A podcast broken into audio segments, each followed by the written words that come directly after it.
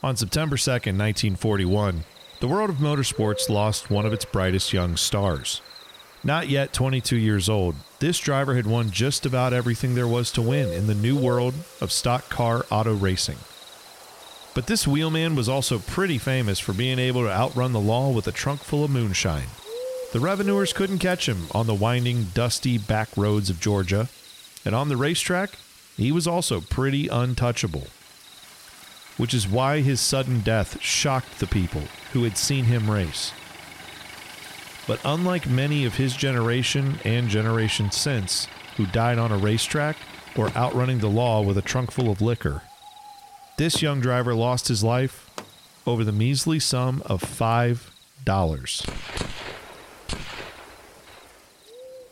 Today on Stagger, we're going to learn about the legend of Lloyd Seay. Turns of loose coming into the front stretch. Tommy changed the entire throttle system last night, the night before a race. Oh, he can't do that. But we want to thank you tonight for these mighty machines that you brought before. Welcome to Stagger, where we explore motorsports legends, heroes, and myths.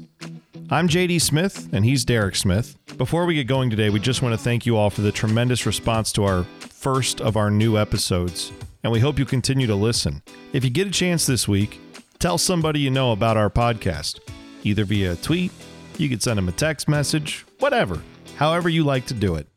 Just tell them about some of the stories we're talking about, and maybe they'll like it the way you do. All right, now on to the show. Derek, what do you think about when I say the early days of NASCAR? Well, if you say earliest days of NASCAR, I think of the Streamline Hotel right there in the uh, strip on Daytona Beach, and then beach racing on Daytona Beach. That's, I mean, cool cars. Bill Very cool France cars. obviously comes to mind. Bill France uh, Sr. is a good name. That's he's going to come up in our in our episode today. A couple guys who are at the Streamline are going to come up in this episode today. Mm-hmm. Now, I I knew some of the same things you did when it came to like early days of NASCAR. The era we're going to be talking about is about 10 years prior to that meeting in Daytona. It's going to be pre World War II. So it's 1938 is where we're going to kind of start. So in that era, you have to think prohibition had ended in 1933. So we were kind of getting away from all that. The Great Depression was still a thing, but that was, you know, we're starting to kind of turn the corner a little bit. Haven't hit World War II yet. So this is the era we're talking about. And we're talking about the South. We were talking specifically about a lot of farm communities, but now there's there's mills, there's factories, there's jobs that are a little different than what most of these people for generations had been doing in that part of the country. And so- Amazon, all those places were starting to pop up, right? yeah, they had drones. They were shooting out like, you know, all kinds of various like toothpaste and stuff. You could get a drone, drop it to your house. we weren't quite there yet. So, in this era of that's when stock car racing really started to kind of come into the fore. And I will tell you, like, a, a book that is, I got a lot of information out of this book. I would recommend if you enjoy this episode or if you kind of want to learn more about this era, I would recommend a book by a guy named Daniel S. Pierce. He is a professor of history at the University of North Carolina, Asheville. The book is called Real NASCAR, White Lightning, Red Clay, and Big Bill France. That would be Bill France Sr. that you're talking about. But it was in reading this book and kind of doing some research on this this era that I came across the name, and I did not know this name. I don't know if you'd ever heard this name. Had you ever heard the name Lloyd Seay? No, I had not heard this name. Okay, and and it's, Lloyd's Lloyd Seay. Like, well, it's it's spelled S E A Y. Yeah, was he was he a driver? Was he a he was a driver. uh, mechanic? Okay, so he's a driver. well, here's the thing. Back then, everybody was kind of everything because that that's true. He was born December 14th, 1919. Born right after World War One, you know, kind of came up through the roaring 20s and then boom, the Depression hits. And that's in his formative years. And he's living in the South. There's a lot of change happening in the South at this time. Uh, Lloyd Seay's name, if people have ever heard it, one of the reasons that it is known is because uh, Bill France Sr. once said that Dale Earnhardt was the best driver he'd seen since Lloyd Seay. And he actually said Lloyd Seay was the best. That's what Bill Wow. France, the guy who built NASCAR from nothing, Big Bill France. Big Bill Wow. France, not Bill France Jr., which is the guy who ran NASCAR kind of when you Not and I Brian were France. growing up. not drunk Brian France either. Certainly not Brian France. Well, No, none we- of them. Allegedly. Allegedly. Allegedly, right? Allegedly, allegedly, Allegedly, yeah. and sprinkle allegedly everywhere. Lloyd Seay is is who Bill France Sr. said was the guy. Here's another one that comes up. Lloyd Seay was a, a moonshine runner. There's an anecdote about him speeding through rural Georgia on his way to pick up some moonshine. And as the story goes, he got pulled over by a cop. Before he even gets up to the door, Lloyd Seay just throws two $5 bills at him. And the cop says, Hell, Lloyd, the, the fine ain't but $5. Why are you giving me two $5 bills? And he says, I know it, but I ain't going to have time to stop the next time. I'm paying in advance. So, so this is the guy we're talking about. Now, he is from a little town. And again, I first can't believe we didn't know this stuff. He is from a little town called Dawsonville, Georgia. Ever heard of it? What? He's, yes, he's from Awesome Bill from Dawsonville. Chase is from the same place, like that that Dawsonville. Okay. That is where Lloyd Seay is from. And hmm. buddy, the Georgia Racing Hall of Fame is in Dawsonville. I'm I'm fixing to tell you by the end of this episode, you are going to want to be on the next flight, drive, whatever to Dawsonville to go to this Checking flights to Atlanta right now, man. yeah, That's awesome. The, the uh, Dawsonville pool room, all that, but right across Pool the street hall. from all The that pool pool hall, hall, yeah. yeah. where they have the siren, but Yeah. right right in the same neighborhood there, they have the uh, the Georgia Racing Hall of Fame. So there's going to be a lot of Georgia history in this one today. So he started running moonshine as early as 13 years old. So that would put it like 1932. 1933 is when they kind of think he started doing this very fast. Like he figured out very quickly how to do it and got really good at it. Apparently, and I find this to be so fascinating, the way that Lloyd Seay was known for driving when he's hauling moonshine, or just in general, was he had both of his hands palms up at the bottom of the steering wheel, grabbing the steering wheel. So I don't know about you. I'm usually a 10 and 2. He was like right hand at 5 p.m. and left hand at 7 p.m. That's that's where he I'm a man. I'm trying to. I'm trying to do that. Like it's like It's like it's a- not a video here. it's like a bus driver kinda. Kind of like a bus driver, but even that it's like a. It's like an old school truck driver with the handle. You know. Yeah, exactly. handle. Yes, yes. and so that's so weird. Like I yeah, because I'm a nine and three guy myself, and I you know almost like a Formula One style where my thumbs are in there, and like if I'm flipping the blinker, you know I got the the hands. you can use it like yeah. the paddles. Um, yeah. the paddle shift. Yeah, so that's kind of where I'm a nine and three guy, but five and seven, man, that's that's some that's some vintage right there. Well, and supposedly he was notorious for this move. Him and other moonshine drivers, trippers is what they called these guys. They were uh, that was another term for this. Yeah, but uh, the guys who ran the moonshine, one thing that they were known to do is they drive past, you know, a cop chasing them, whatever. They'd get to a slightly wider part of the road, and they would just do a complete 180 and go right back past the cop, just like something out of Dukes of Hazzard, right? And Yeah. but the, he apparently held the wheel down at the bottom like that because that made it easier to do the full maneuver and turn it all the way around somehow. Uh, for him, I that seems like that'd be incredibly tough no matter how you hold it. When you think about it, like in the 1940s, those kind of cars, like it's not like they're the tightest of turning rate rate eyes, you know. No, well that's just it, right? They they were not. So you had No. to be a really good driver. Um, and obviously you think about like the tires they were on. These were like think about now driving, you know, over 100 miles an hour. If not that I recommend, please do the legal thing. But if you've ever been in a car that's gone anywhere over like 80, 90 miles an hour, I mean, even in a modern car, it'll still feel a little rough unless you're in some kind of super sports car.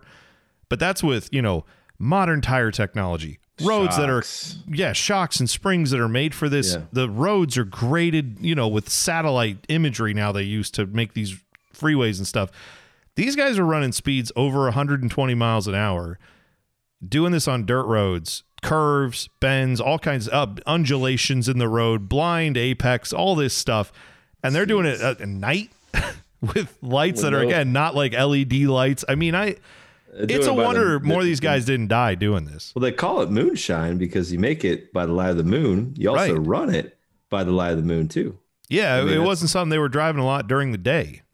Yeah. At least not for that. And one other thing was, of course, if you show up and all your you know product is all busted up, you can't really deliver it then because Hmm. it's no good. All these drivers had to be real smooth. So Yeah. Just kind of getting in the hmm. mindset there. So we're talking, you know, mid 30s now. Lloyd Seay, he's a, you know, like 16, 17 years old at this point, and he's developing a reputation for being a really good driver. So I looked it up because I wanted to figure it out.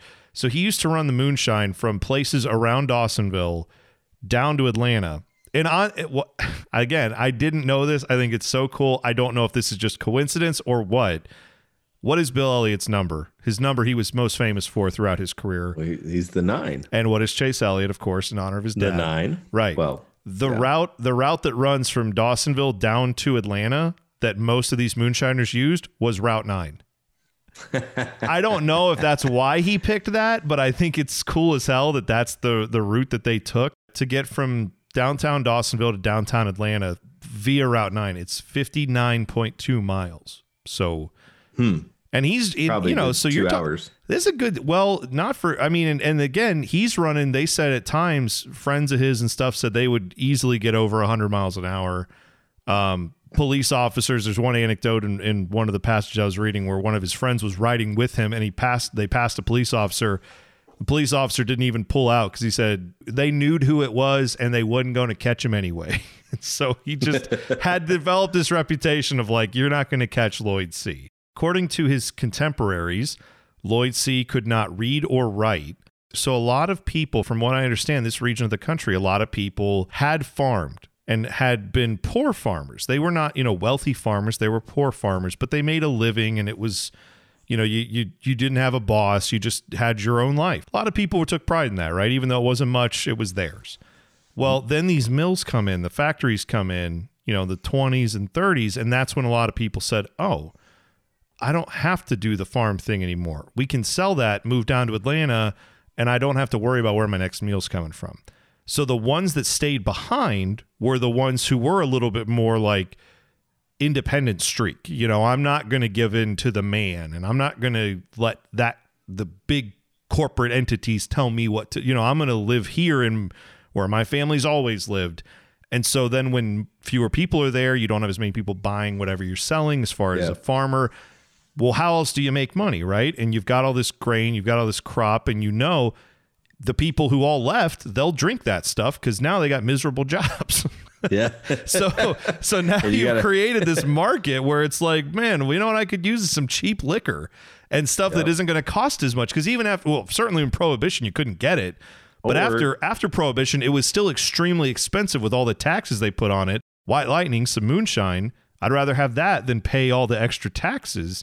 And so there was still a big market for this stuff even after Prohibition ended. And again, you got a lot of independent, you know, people who are living out in the hills saying, I'm not, what are they going to take from me? I don't have much. It's weird that NASCAR owes so much of its existence Oh, to an illegal activity. buddy, you have no idea. This like I thought we I thought we knew that and then I read through some of this stuff and I'm like, "Holy, I mean the whole sport is soaked in moonshine. There's no other way to there like the early days of NASCAR there's no other way to put it. They have tried to distance themselves from this. Don't run from it. This is what you were. This is, and I know they have embraced it. So, I mean, the hell, they've got Junior Johnson They- still they had, in the. they had Junior Johnson in the Hall of drive Fame. down to Charlotte and put in his still. Yes. He assembled his still in the Hall of Fame. I don't know if it's still on display, but when we went uh, years ago, we actually saw it, and that's he. They had to bring him in to put it together. they're starting to be a little bit more forward on that, but Lloyd Seay was not the only guy in this story who did this for a living. Now let's get to 1938. Like we said earlier, we're at Armistice Day. 1938 again because there hasn't been World War II. They didn't have any of like DE Day or any of that stuff. This, this is not what they had, right? So Armistice Day was a big holiday in November. They had a uh, race set up for this in uh, Georgia at the Lakewood Fairgrounds Speedway, which is was in Atlanta. It no longer exists. Um, Dale Earnhardt Jr., if you're listening, lost speedways. Lakewood Fairgrounds Speedway. You should definitely do one on that. I was looking. I didn't see that you've done one on it yet. I think season two is. Uh, Yeah, I'm is hoping underway. maybe maybe it'll be in season two.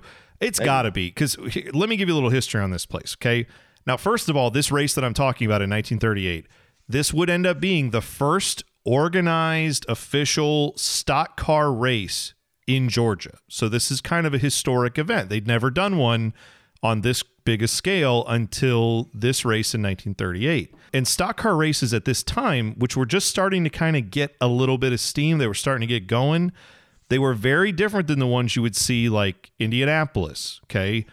Those cars were called back then big cars. But Lakewood Speedway, it opened in 1917. And like I said, they had, it was a one mile track. They had automobile races, they had motorcycle races. It was actually supposed to be a horse track, but apparently, like as soon as they built it, they were like, no, let's put cars on it. Um, it was called a the different kind of horsepower. Lakewood Fairground Speedway was known as the Indianapolis of the South.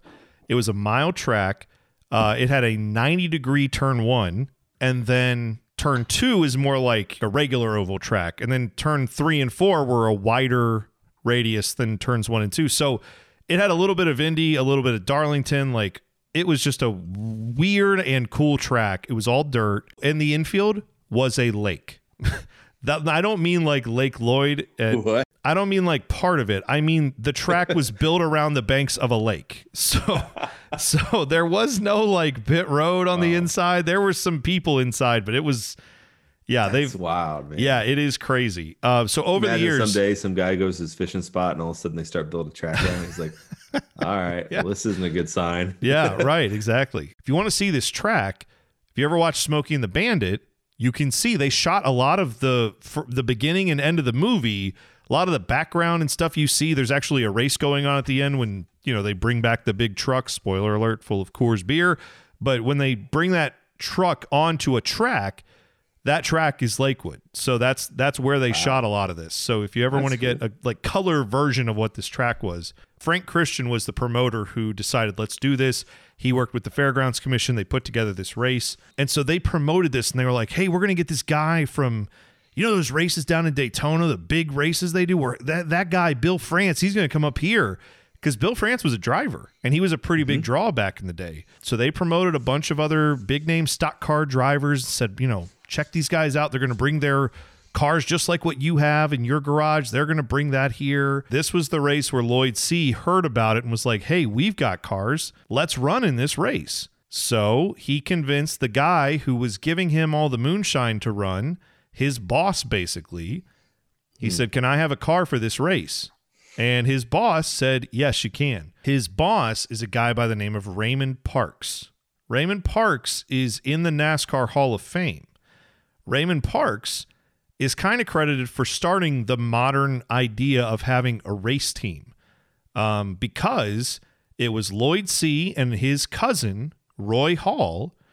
Roy Hall and Lloyd Seay. were the two drivers that Raymond Parks allowed to run their moonshine cars, his cars, in this race. And so that was kind of the first time that one car owner had multiple drivers with multiple similarly prepared cars brought to a track.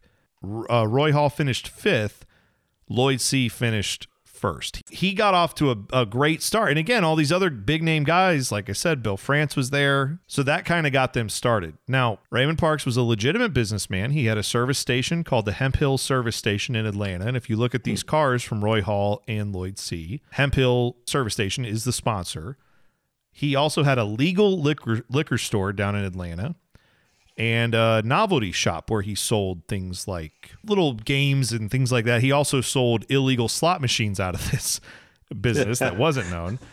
More, um, more history of NASCAR. Oh, is oh, don't so- worry. well, Raymond so Parks illegal. Raymond Parks had these legal businesses, but his main thing he made money off of was moonshine because he was the guy who was doing all the moonshine deals. Lloyd Seay. and Roy Hall were his two primary moonshine drivers. So that's how he knew they could drive cars. So he had a legal liquor store with all that that goes on. And then meanwhile, he's also doing, he's like, however you want your alcohol, legal, illegal, I got you covered. I'm the guy. That's funny. I just, I, I just Um, yeah. picture a Formula One setup here with two drivers and team orders, and oh, yeah. like I wonder if Raymond Parks maybe set, maybe he set up the uh, the Formula One model 2 without knowing it. So maybe there's Yeah, right. Let's let them Maybe. do. Yeah, team orders of we like Lloyd, everybody. um, park it P two P two.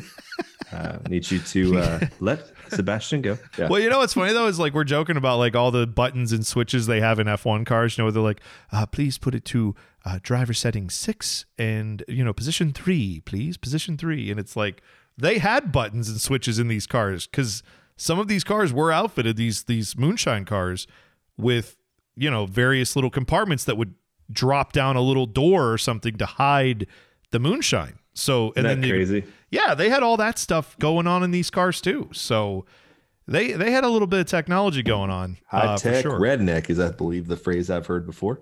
Yeah. Um, there is a lot of illegal money that can find its way into souping up race cars, and it's a good way to make a lot of illegal money disappear mysteriously. Yeah. That lie. He's not going to be the only one that ever figures that out. So no, no, there's a there's Um, a history of that in racing of all of all sorts, right? Yeah. Now, Raymond talk Parks, like I said, he's in the NASCAR Hall of Fame. He was at that meeting at the Streamline Hotel in Daytona that you brought up. That is where they came up with the name NASCAR and the whole operations and all that. Now, this was that that did not happen until after World War II. So keep in mind at this time, none of that's going on. They're just they're figuring out what stock car racing is at the time we're talking about.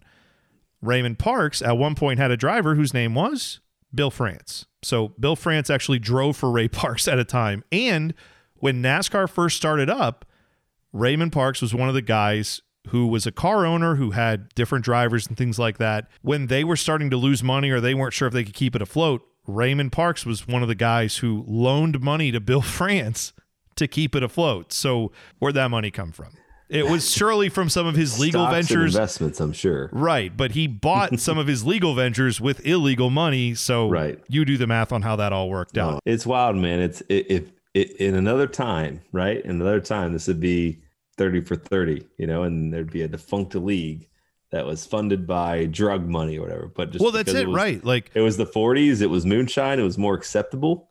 Raymond Parks, bootlegger, that's the team owner. Roy Hall was his cousin. They were both technically cousins of Raymond Parks, but I guess he was like a more distant cousin. Anyway, so this hmm. is all kind of family. Oh, and by the way, Raymond Parks, Roy Hall, also from Dawsonville.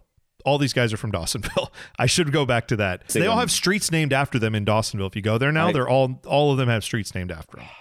Really cool history there. So these cars, right? Obviously, they were prepared by somebody because Yeah.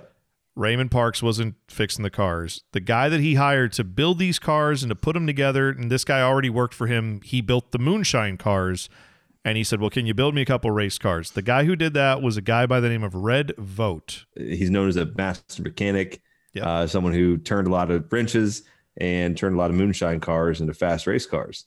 And Uh, yes. that's that's kind of my my extent of his of his. Well, let me give you a little bit more. Red Vogt uh, probably should also be in the NASCAR Hall of Fame. I don't think he is. I was trying to double check that, and like I said, there's a few other Reds in there, but I don't think he's one of them. He was also at the Streamline in Daytona, and according to all those stories, he's the one who actually said, "Why don't we call it NASCAR, National Association for Stock Car Auto Racing?" That was Red Vogt. I wonder where he sits in the NASCAR Last Supper picture. I don't know, right? He was he was definitely It in it, is, though. it is our version of the of the Last Supper. So Red Vogt dropped out of school at 11 to work in a Cadillac dealership.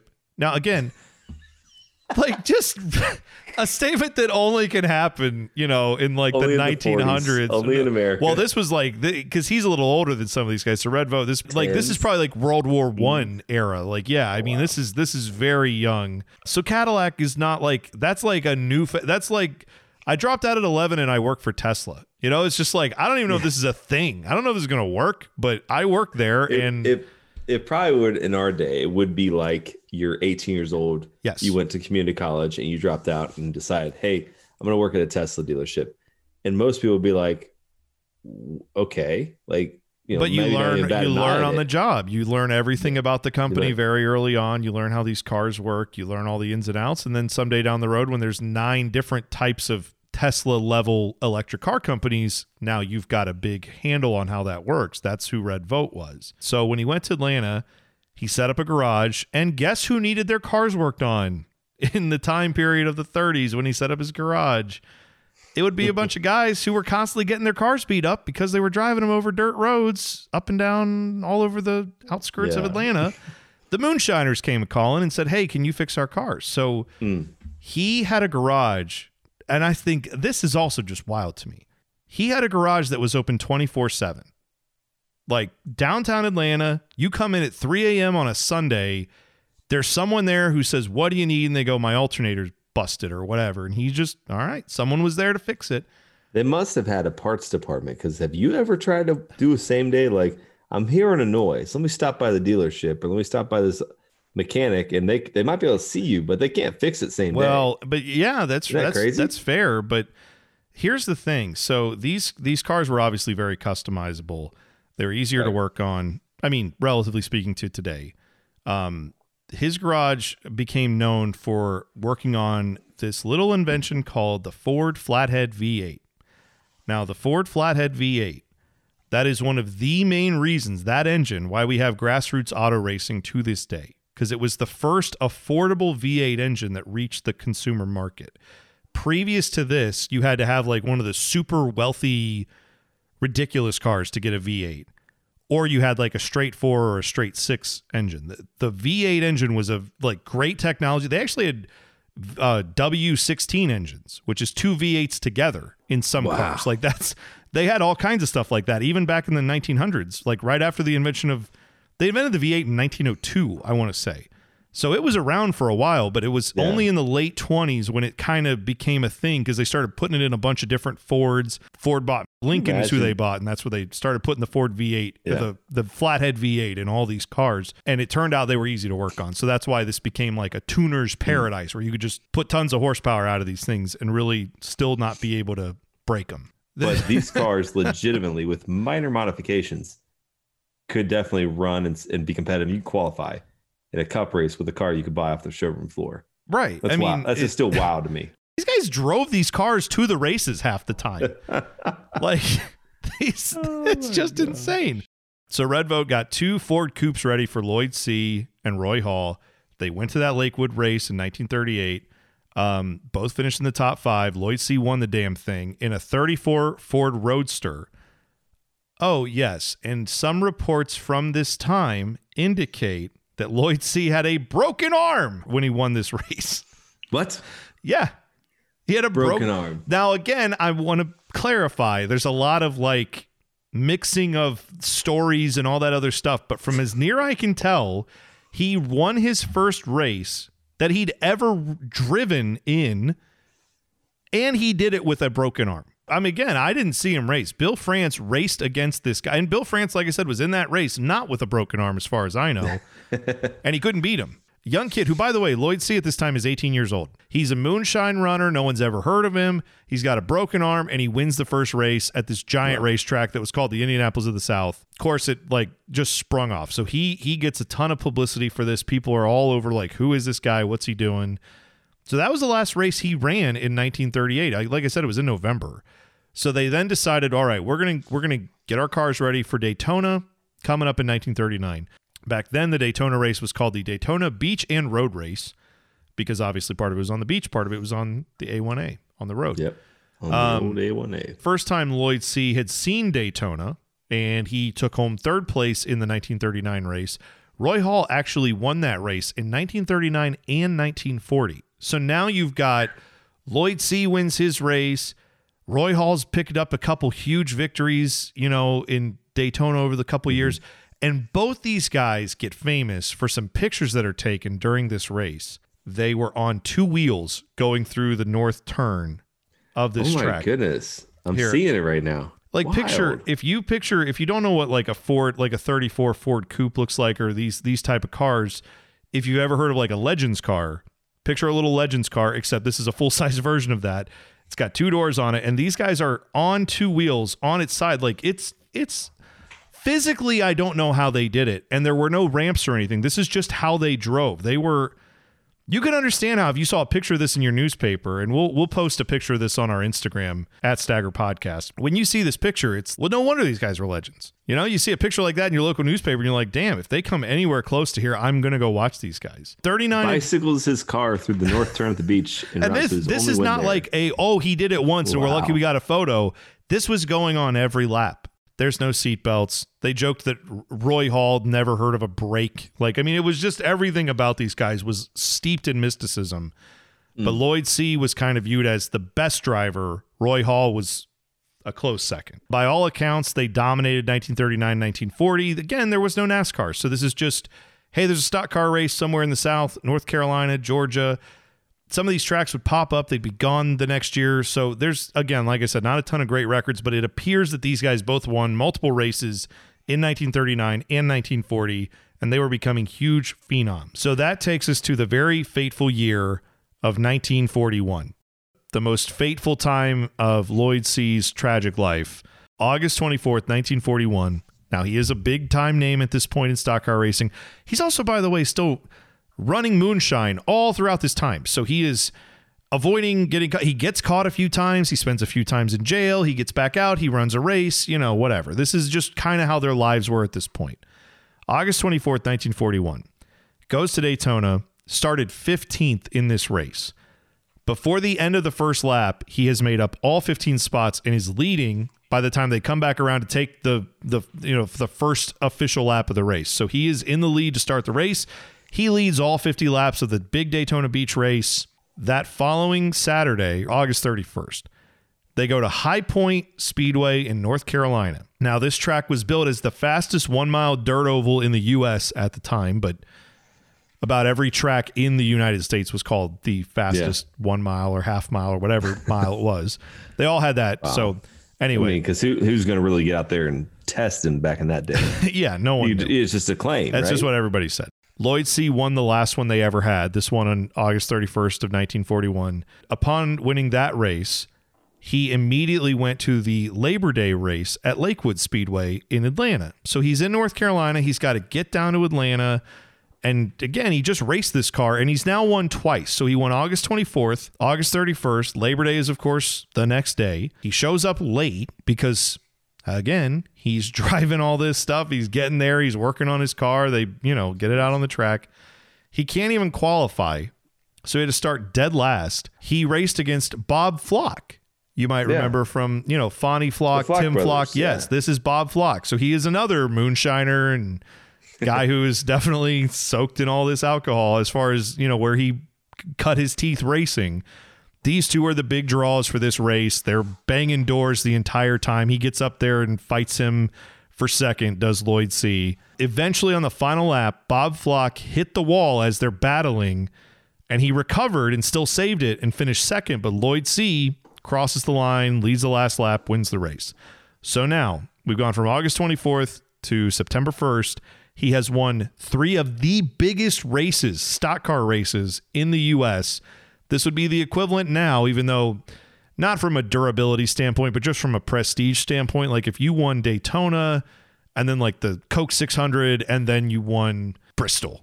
He made uh, $450, the team did, for that win, which back then was a pretty decent amount of money. Uh, at this time, to give you kind of comparison, $2,000 was a like annual salary that was considered mm-hmm. pretty good. Um, so he made $4,000. $2,000, yeah. So, you know, he made 450 bucks and he got to keep 150 of that. He's feeling pretty good. This is in Atlanta. Now, Dawsonville, like I said, is about 60 miles away. He didn't want to go back home. He felt he was a little too tired. So he stayed at his brother Jim's house. Gets up the next morning to a cousin of his shaking him awake. And he's yelling at Lloyd Seay. Hey, man, you charged $5 of sugar. A big bag of sugar cost $5 back then to my account at the store and I'm not paying that. You got to pay me. Now, of course, Woodrow Anderson's timing is impeccable here, right? Because he knows, hey, you just won all these races. Yeah. You got to have some money on you. Give me my $5. I'd like to believe the $5 is more than what $5 is now, clearly, but let's few, say it's a hundred bucks. Right. It's like a few hundred dollars like, at best uh, in today's still money. not something like I mean, it was a million, a billion dollars. I wouldn't kill some over it, but it's definitely not the amount of money that I think you would even bother knocking on someone's door over. Let alone, you know, no.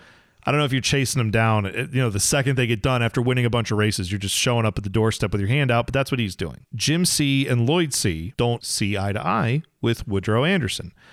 So Woodrow says, Well, why don't we go up to your dad's house and we'll figure this all out? And so Jim and Lloyd say, Okay, that sounds good. So they all hop in the car together. They drive to this house. On the way there, Woodrow Anderson says he needs to stop and get water for the car. And according to Jim Seay., that's when Woodrow Anderson gets out, pulls a revolver out of his overalls, and shoots through the car window and hits Jim Seay. in the neck and hits Lloyd Seay. in the chest and Lloyd Seay. dies instantly from getting shot through the heart by his cousin over a $5 bag of sugar. Tragic. Yeah. How many times have you heard a story about a race car driver in this era or any era you know, but especially the era where the safety was not exactly a thing. Yeah. It's not uncommon to read stories from this era where like three accidents happened, two people died, a spectator died, Yeah. a goat a goat ran on the track and it died. I mean, there's all just kind of there's death all around this sport, like just people dying, right? Yeah. So it, it sounds a little callous to say it, but when you find out that Lloyd Seay dies at 21 years old, this up and coming stock car driver, it's like, well, duh, he probably probably wrecked. That was not it at all. He was shot by hmm. his cousin over a bag of sugar. An iPhone is obviously hundreds and hundreds of dollars.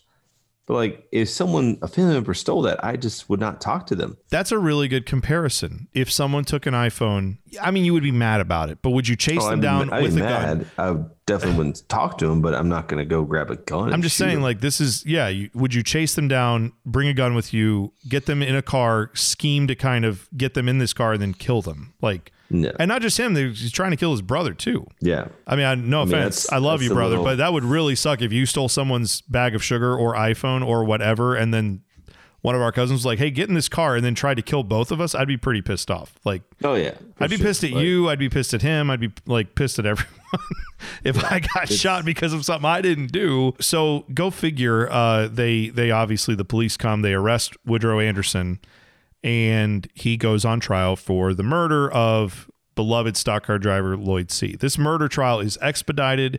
Uh, he goes on trial the very next month. He claimed self defense and said that he was getting jumped by these two brothers and that's why he shot them. Kind of undercutting his story is the fact that the bullet holes go through the windshield. So obviously, if you're getting jumped, but you have time to run away, turn around, and then shoot back through the car, that kind of To undercuts then hit said people like it's not like Yeah. he hit it through the windshield and they were already out chasing him at Yes, that point. right. He that shot- would constitute maybe some sort of like oh my gosh I self defense, you know, Yeah, but not when you just preemptively strike. it, it was. It was. it's sinister. Is what it is. Yeah, it, it clearly seemed premeditated, and that's what the jury ended up believing. Now, prosecutors were, you know, questioning him because I guess he took the stand, did Woodrow Anderson. A prosecutor decided, because he had been stating this whole time, you can believe my account, Woodrow Anderson, that I got jumped because I have a perfect memory. The prosecutor recited the poem Mary Had a Little Lamb and then said, Now, since you've got a perfect memory, why don't you repeat it? Woodrow Anderson, apparently, according to court records, said, I didn't see Mary had a little lamb. I seen what happened to Lloyd. That was his defense, was like, I can't remember this, but I definitely remember. Wow. The jury did not uh, agree with Woodrow Anderson, and he was sentenced to life in prison. Now, in between all that, there was a funeral procession for Lloyd Seay. They actually had a funeral procession that was led by his famous Silver Bullet 1939 Ford. Raymond Parks, the car owner, drove that car through town, his cousin. He actually also paid for a headstone that is made of marble that is still in the uh, cemetery, I believe, in Dawsonville that you can go see. Wow. Yeah. So it's there. It has it has a car on it. It actually has his picture in the car. Somehow they like encased it in the granite. It seemed like this one touched a lot of people and, and when Lloyd Seay passed away, it was a big deal. To that point, they had a memorial race on November 2nd, 1941. So to kind of bring this back full circle, we started off talking about a race in November 11th of 1938. We're now at November 2nd of 1941. So that's 3 years. Jeez. That's that went from never drove a race car, or at least never drove in a race, to now they're having a memorial race for him uh, at Lakewood Speedway. And I find this little anecdote very interesting. This was in Daniel Pierce's book, uh, Real NASCAR. Apparently, there was a driver entered in this race named Ralph Shirley. Actually, he was hmm. billed as Ralph Bad Eye Shirley, is what they called him. And the guy shows up with a patch over his eye. Apparently, that guy was Roy Hall in disguise because he was currently on the run from authorities for the moonshine and everything else. So he couldn't enter the race under his name, but according to Daniel Pierce in his book, he found evidence that Roy Hall entered that mm. race for his fallen comrade. Like I just picture him with like a little beret and like a little mustache and like oh Bad Roy, eye, Shirley. aka Roy Hall. So I guess my takeaways from this are I really want to go to the Dawsonville pool room. I really want to go to the Georgia Racing Hall of Fame. And I do want to buy you can buy Bill Elliott themed moonshine, but I want to buy like I want to find someone who's selling the, the maybe not legal stuff. I want to sit on Lloyd Seay.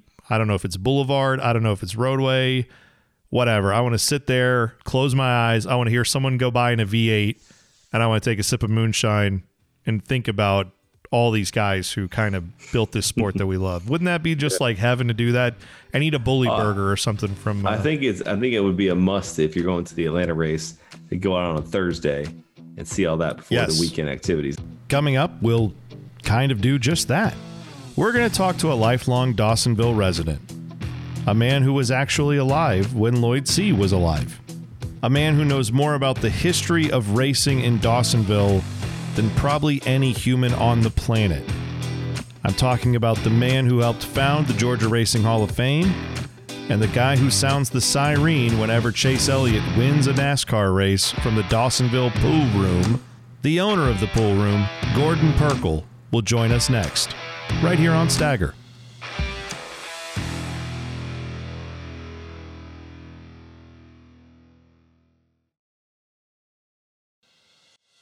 Whenever someone with ties to the Dawsonville, Georgia area wins a NASCAR race, a siren goes off from the Dawsonville pool room. And a crowd usually gathers too. Gordon Pirkle, the guy who owns the pool room, he doesn't mind. In fact, he's the one setting the siren off lots of times. Just don't call it a siren. In Dawsonville, Georgia, it's a siren. Well, every Sunday or after the race, that big crowd shows up. Especially if Chase win, here, the siren. Do you still turn that on yourself, or how does that work when, when he wins? I still do it the old timey way because I used to have an electric siren up over the front door of the pool room, but now I got I bought one of these sirens off of Georgia State Patrol. It's 12 volts. Well, I tried putting one of them that converts from 210 to 12 volts, and it always gave me trouble. So we gone back to the old time way. We HEPA cables run out the back door. Uh, if there's a car, just any vehicle, raise the hood and hook the jumper cables to the 12 volt, and it goes off. So you run the uh, siren off the, like a car battery? Yes, off car battery. As you'll hear throughout this interview, I occasionally have to ask Gordon Perkwood to clarify what he's saying. Sometimes that's because I was having trouble understanding him due to the phone connection, and sometimes it's just because I found some of these stories to be really incredible. Either way, his no nonsense responses always made me chuckle. If you want to know where you stand with a person like Gordon Pirkle, just ask him. He'll tell you. The one I had before, I thought it was loud. The first time I set it off, is I was standing over it and uh, told them plug it up. I'm, s- I thought that's the loudest thing I ever heard. Me right up over it. But this, off this old state patrol car, it's really loud. Yeah, what, what would you tell someone who's never been to Dawsonville? What what kind of town is it? It, it, it's no other town like it. It's so in in a line with the racing and the moonshine. You know, Dawsonville's always been known as a cap, moonshine capital of the world. There's eight little streets downtown that goes crossways, and we got them named after the eight drivers from Dawsonville to win uh, Daytona. That's right. Dawsonville, Georgia has eight streets named after stock car drivers. Dawsonville absolutely loves their racing. The Georgia Racing Hall of Fame is a big tribute to that history. Gordon Pirkle also helped get that built. So obviously, when we're looking for an expert on a Dawsonville legend who drove stock cars on these back roads down to Atlanta, Gordon's the guy to talk to. But before we could talk about Lloyd Seay., Gordon wanted to make sure we also highlighted another Georgia legend who we've talked about in this podcast, Raymond Parks. The big secret that's that this is the hometown of Raymond Parks. He was a big liquor guy in Atlanta. He he was raised up just outside, right out from the courthouse of Dawsonville. But then when he, I think he went to Atlanta when he was eight, maybe 16. But I always heard he, by the time he was 18, he was already a millionaire. But he had these, uh, always great drivers up here back in that day was hauling whiskey for him from Dawsonville to Atlanta. And that's where, where it all got started. So you said the the rumor about Raymond Parks was that by the time he was 18, he was a millionaire? Yes, he started hauling liquor when he was 14. they said, well, you didn't have a driver's license. I think, what the hell? You going to jail anyhow? you get caught with a load of liquor. What did people in Dawsonville think about the guys running moonshine? Were these guys seen as like, oh, these are criminals and they're bad guys? you ask somebody from Dawsonville who was raised up when I was, did you ever haul any moonshine? I say, uh, if they say no, they either a preacher's son or they're lying. It was just a way of life back then. All all the merchants in town, you know, made good money off of selling sugar and supplies to the moonshiners, and they was pretty well protected. One story I like to tell: uh, uh, Charlie Crawford was sheriff for 16 years before up here, and he's standing up there. The revenue was running a car through there. He shoots a tar down on the revenue guard. It turns over and landed down there. It used to be uh, old hotel. And so the revenues come climbing out and looked up there and hollered at Charlie, said, You shot the wrong car. He said, Who in the hell said I did? You know, I've been warning y'all about endangering the citizens of my town by running them damn liquor cars through here the guy was in the liquor car was his son. So he had a good reason to shoot him down. So, so the sheriff of the town shot at the revenue Federal agents, yeah, yeah. And he shot their tires out because they were chasing his son who was running moonshine. Yes. Oh, Only in Dawsonville could that happen. So we've established that Dawsonville, Georgia loved their moonshiners. And of those moonshiners, one of the fastest ever was Lloyd Seay. Yeah, he was a hell of a driver. I mean, he he he was known so much. So I call it bicycling, putting that car on two wheels. But he'd always at Lakewood when he come out that number three turn, he he put it on them two wheels and keep it on it till he got down in front of the grandstand and then go down on four wheels. So he would do that at Lakewood too. I knew he had. There's pictures of him doing Yeah. that at Daytona, but he did that at Lakewood as well. Yes, yes. It's incredible talking to someone like Gordon Pirkle, a kind of legend keeper for a small town that has a rich history in motorsports. So obviously, I had to ask him about one of the biggest legends surrounding the story of Lloyd Seay. When Lloyd Seay passed away, there was a memorial race. Lakewood, Yeah. yeah. There was a rumor about Roy Hall. He was on the run from the law at that time, but he showed up using the alias of Ralph Bad Eye Shirley, and he was wearing an eye patch. Do you do you recall that story, or do you know anything about that? Yes, I do. They they recognized him. The, the, the law enforcement did, and they was going to. They arrested him. I mean, they was fixing to take him to jail. But the see, the crowd found out about it, and they started chanting, "We want Roy Hall. We want Roy Hall." So they let him finish the race before they carried him to the jail. Well, when he took the checkered flag, he didn't wait. He just shot out the gate and headed to Dawsonville. Roy Hall and Lloyd Seay. kind of sound like uh, the original Dukes of Hazzard. Yeah, and see, they was cousin Roy and Lloyd Seay. and uh, Raymond Parks. We was all three cousins. It was at this point in the interview I decided to ask Gordon if he knew anything about Woodrow Anderson, the man who shot and killed Lloyd Seay. over a bag of sugar. They was partners in the liquor business, but Lloyd C. had come won the race. He lived just over in uh, Lumpkin County. They had an aunt that was a school teacher down in Dawsonville. Said we go down and get Aunt money to figure it up for us. Well, they started down there, in the car ran hot, just like that Dawson County line. They pulled in Woodrow lived right there on the county line. They pulled in the car in his house to put water in the car. And while they was doing that, the argument broke out again.